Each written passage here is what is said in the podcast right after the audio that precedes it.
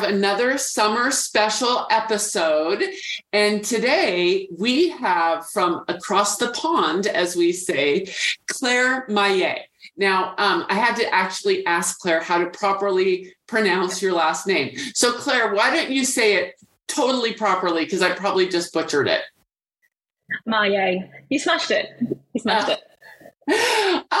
And you guys, you have to reach out to her on LinkedIn. And you know what? I love your title, The Lord of Fraud. How did you come up with that? So that was a nickname I was given in my last job, and it just stuck. I love that.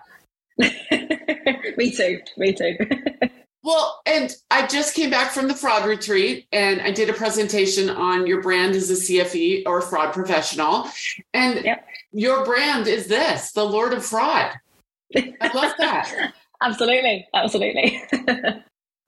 So on your title, it says award-winning director of financial crime operations. Again, another okay, you guys, Claire uses her real estate on LinkedIn really, really well, and not everyone does that, especially, I think, kind of in the fraud world. Some people are a little hesitant to put stuff up there for SEO and all that sort of stuff, but you were there. But then the PhD researcher looking at insider fraud, and I am all about insider fraud. So I love it. How can you tell us your sort of journey to get to be the Lord of Fraud? Yeah, sure. So I did a French degree, as one does, back in the day. And then I got a job at Amazon as a bilingual French fraud investigator. So I knew nothing about fraud at the time. I joined Amazon because they wanted people who spoke foreign languages, and they taught all of the fraud stuff on the job. And I just completely fell in love with it. It was just so interesting. And I think, this was 10 years ago, where fraud wasn't really a very spoken about concept. And so to learn about this sort of darker side of the world, it was super interesting. And to sort of be one of the people to help stop it, and basically it was something that I just found really exciting, and it was something that I was really proud of as well. And I've not used my French degree since. I've just stayed in the fraud space. But yeah, I just absolutely love it. It's just so interesting. And I just can't ever picture myself ever working in a different space, ever. So I don't think anyone as a child says, I'm going to grow up and be a fraud fighter or Lord of Fraud. We have a lot of people who say they want to grow up and go into law enforcement. Yeah. But that's what I like about the insider fraud and your angle on it, is because these are people that the business owners know, like, and trust. So you're doing your PhD. Do you have your dissertation topic or title yet? So the current title at the moment, which I'm sure will change another 50 times in the next couple of years, is the role of insider fraudsters within fintechs. So I've noticed that most of the research looking into insider fraud is actually in the banks, whereas I wanted to focus on the fintech space. I think that fintechs are definitely on the rise, certainly in the last 5 or so years, that they're becoming so popular. And so I wanted to be able to ensure that my research would be relevant and could also hold its place for years to come as well. And I think that it's rather timely too, because obviously during my research, we've got the cost of living crisis in the UK, as well as COVID too, which has obviously had an impact on it. So, and to be able to sort of encompass all of these events into my thesis is really quite exciting, I think. Absolutely. So we talked a little bit pre-show about David Weber's dissertation, and You know, it's all about embezzlement and gender and everything like that. Do you have some thoughts about that? Do you think that'll be something that you reference in your dissertation? Absolutely. And whilst my thesis isn't sort of looking at gender specific crimes, I think that it's definitely something worth looking into in the future, because we see a lot of things at the moment about diversity and inclusion as well. And if companies are being told to have more of a gender equality in the workforce, then that's likely, obviously, to shift the fraud landscape too. So it'll be interesting and to see how that changes over time. Okay, so the other thing I love about David's dissertation is the amount of cited resources, because then it just sends me down, and it's not a rabbit hole, it's a rabbit trail. I just found out at the fraud retreat, there is no rabbit hole, it's a rabbit trail. But I love to see other people doing work in this space. And I don't think a lot of businesses look to academia for research that is applicable, like right then and there. And that's what I love about academia getting into the business world for that. So you've had a couple of different positions at fintech companies. How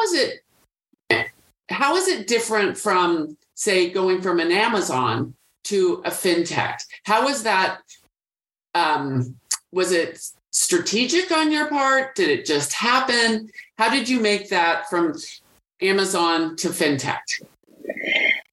It just happened. I didn't plan for it to happen. But I sort of found that as I sort of progressed in my career, I was aware that I was in this industry that I was very new to in the fraud space, and I didn't really know that much about it. So I wanted to back it up with the academic side as well. Hence, I've sort of gone on this path of academia in my spare time. But it was purely because I wanted to see how the two could complement each other, and to be able to learn from both sides of the coin, really. And I think that it also gives me a real insight into both worlds, because you have the academics on the one side who say, but obviously companies need to prioritise all of the counter fraud measures, and if they do this, then the fraud problem will be much smaller. But then in the world of work, it's absolutely not that simple. So, and to be able to sort of see how both worlds interlink is really interesting. And particularly on the insider fraud space, I just find insider fraud a lot more interesting than external fraud, because as you said earlier, the insiders are people that we work with and that we hire and that we trust. And I've spoken to a few CEOs of fintechs over the last few years, and the majority of them have said, oh, but my staff would never perpetrate fraud because they're lovely people. And you think, okay, you've entirely missed the point. So I think that it's the denial of it too. But I think that everyone accepts that customers might try to commit fraud, but no one wants to accept that people inside the castle, as it were, would commit fraud. So that's why I find it much more interesting, because there's more of a sort of ethical battle, as it were. So Well, and it's the distance between, you know, there's been a lot of upheaval in the behavioral science world right now, but the distance between someone committing a fraud on someone that they don't know versus that same person walking down a street and grabbing an old lady's purse, they would never do that. But that distance makes them in their brain, I don't know, disassociate from the victim. Whereas when you have an insider, that person is coming into work every single day. You may be socializing with them. You may buy their kids presents, or, you know, they might be buy your kids presents. So the emotional devastation from an insider fraud, I think, is even more difficult. Like any fraud is difficult, but someone that you've worked with and potentially grown close to is really hard. And then, have you read the book Money Man by Dan McCrum? I have, yes. Okay, so I want to ask you, I wrote this down. What did you think of that? Because I, you know, the Financial Times did it. Well, Dan McCrum with the Financial Times. And I found it absolutely fascinating. So what do you think of Money Men? I think it was... super interesting, but also it raises suspicions about how could they not have spotted this sooner. You know, all of the red flags in every chapter, you think, also, they're going to notice it now, right? Right, guys? Surely? Right? And then you get to the end and you think, they've still not understood the problem here. So I think, you know, it's one of those things of, does a company want to focus on enhancing their fraud controls for their customers instead of their staff? And I think that most companies, understandably, want to protect their customers and to protect the company from the customers too. But they never want to admit that there is, of course, the risk of people on the inside doing it too. And I think that there's a sense of pride almost in that people don't want to accept the possibility that actually we need to do some work on the inside to make sure that these people working for us don't try to do any harm. So... Again, I just came back from the fraud retreat and we talked a lot about culture. So what do you think about culture in fintech? And because I really haven't been in the fintech space. I hope to have Dana Lawrence on soon. Also, she's in the fintech space. But what do you think about culture in the fintech space? And I think a lot of people are immediately going to go to, like, you know, Sam Bankman-Fried and FTX and culture. Yeah, I think that on the whole,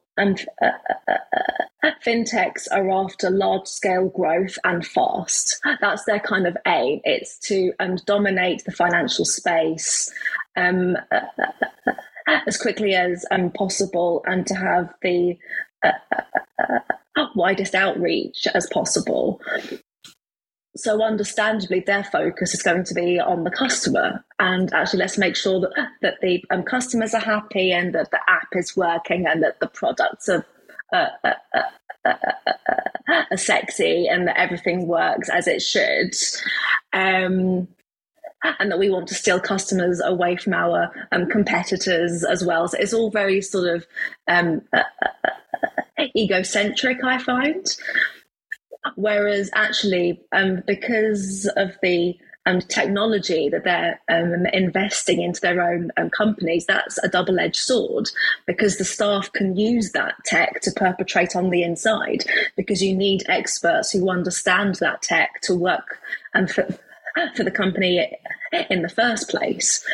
So I think that they are in the best position to be able to stop insider fraud, because they have the tech at their disposal. But at the same time, the culture, as you say, I think is always going to focus on the customer, understandably, otherwise businesses wouldn't make any money. But at the same time, I think that companies only wake up and pay attention in the financial crime space when something goes horribly, horribly wrong. And you see news articles about how companies are going to change this and change that and look at this and look at that. But that's only because they've lost lots of money and to fraud and their and company names all over the FT. And so what I think that part of the culture shift that needs to happen is that people need to invest in the controls before things go wrong. And I understand that if you're a decision maker or if you're in charge of the company funds, then that's not something that's going to instantly come to mind. But I think that that's where academics and people operationally can say, actually, we shouldn't be waiting for things to go wrong before we start to fix the problems that we absolutely know are there but haven't yet been exploited. Yeah, it's, I mean, if I wanted to sell just prevention, I'd be broke because, you know, no one thinks it can happen to them. And that's just, you know, cultural or not even social biases. So I've been focusing this last year and a half on fraud and pop culture. Is there any pop culture movie podcast that you just are like, oh, they got it right, or oh, they so got it wrong? Wow. I was not expecting that question. I suppose recently I've seen a few news articles of people who have been jailed for committing fraud, but in their music videos, they reference it in their lyrics, and you see them throwing cash in their music videos all over the place, and you think that's just absolute daylight robbery because you're actually vocalizing what you've done. How thick can you be? I just don't understand. If you're going to commit a crime, don't then put it on the internet and brag about it. I just don't understand that. But I would say I don't think I've come across anything where people have done it wrong, apart from people in music videos who like to brag about everything that they've done in terms of crime. I would say that The Missing Crypto Queen for me is an absolute highlight. I love it, absolutely love it.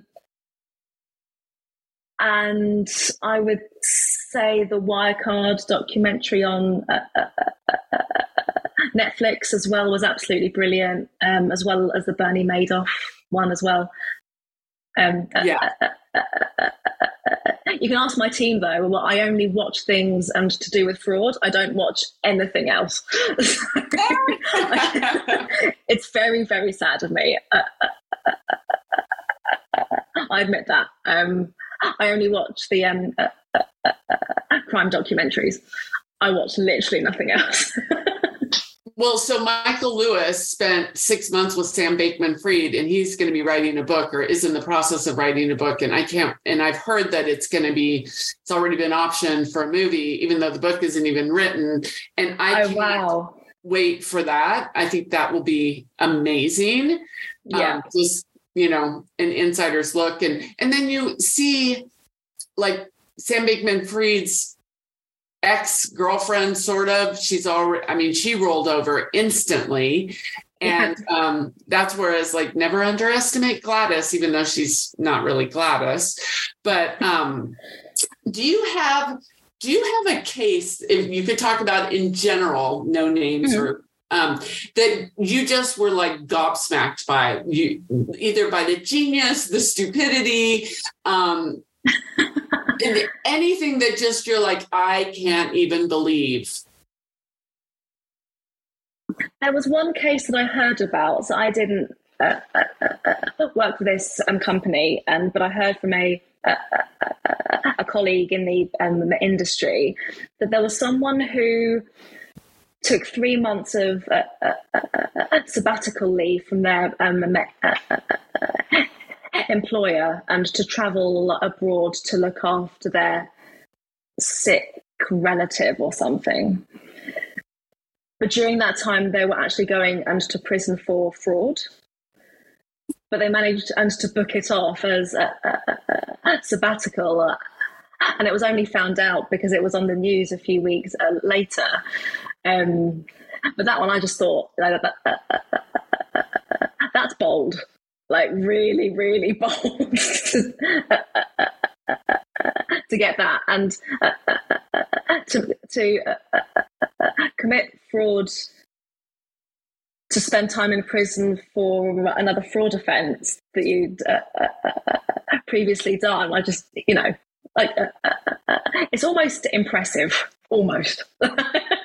You can't make this stuff up. You literally cannot make this stuff up. You absolutely can't. No, not at all. Not at all. So I heard this on a podcast. I can't remember which podcast. I think it's Adam Grant's podcast, but he flips it around, and I want us to try this going forward, and I'm going to start with you. What question do you want to ask me that you are curious about? Oh, my God. This is like the best thing ever. What do I want to ask? How do you see insider fraud changing in the future? Because obviously it wasn't really spoken about, at least in the UK. It wasn't really a known thing, really. And then after COVID, all of a sudden, it sort of becomes something that's spoken about as well. So I suppose from your perspective, how do you see insider fraud developing over the years to come?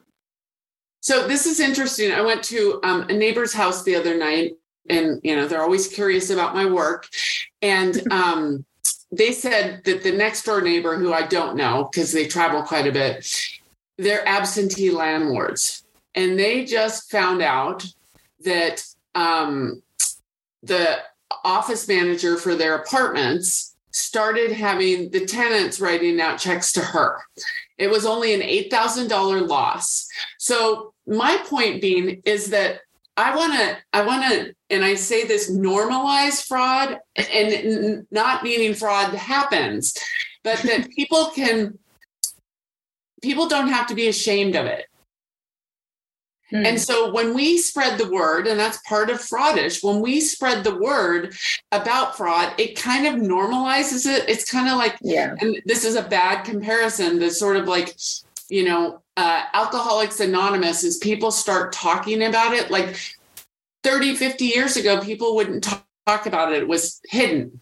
And now that, you know, it's more, and I don't want to say accepted, but, people aren't embarrassed to talk about it, because when we publicize it and when we say it happens to anyone, then they don't feel so bad, because I'll go to a social event and then people find out what I do, and they're like, well, I have a friend. And I'm like, so that's what I want to do. The other unfortunate thing is I just saw statistics for in the United States that, white collar prosecutions are going down. And that is very unfortunate, very, very unfortunate for a lot of reasons. But a lot of times people, law enforcement will say it's a civil dispute when it's not a civil dispute, it's a criminal dispute. These cases are hard. They're not, you know, they're not, there's a dead body, you know, go whole DNA. So again, I think when we publicize cases and when business owners come forward and publicize what has happened to them, it's a deterrent. I used to get in an argument with my sergeant because I wanted press releases done about embezzlement cases. And he's like, no one wants to read about them. And I said, well, there's the Google effect. So then the name is in the, you know, my dad would call it the Ouija board. And, you know, you put someone's name in and it pops up.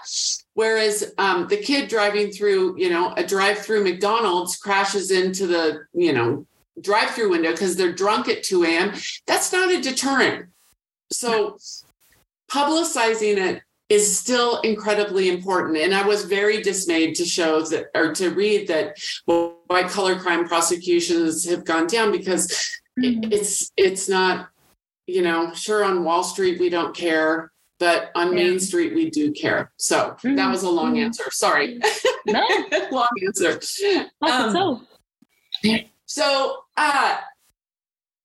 You, I saw on your, you were at, is it University of Warwick? Yes, that's right. Okay. So there's a woman, oh my God, Marilla von Ocker, who does behavioral science. She also went to University of Warwick. So I was like, and she has an amazing podcast. But you like school, obviously. You're getting your PhD. I do, yeah. Do you still want to, like, say your PhD is done? Do you want to stay fighting fraud? Or do you want to go into teaching about fighting fraud, or just a little bit of both?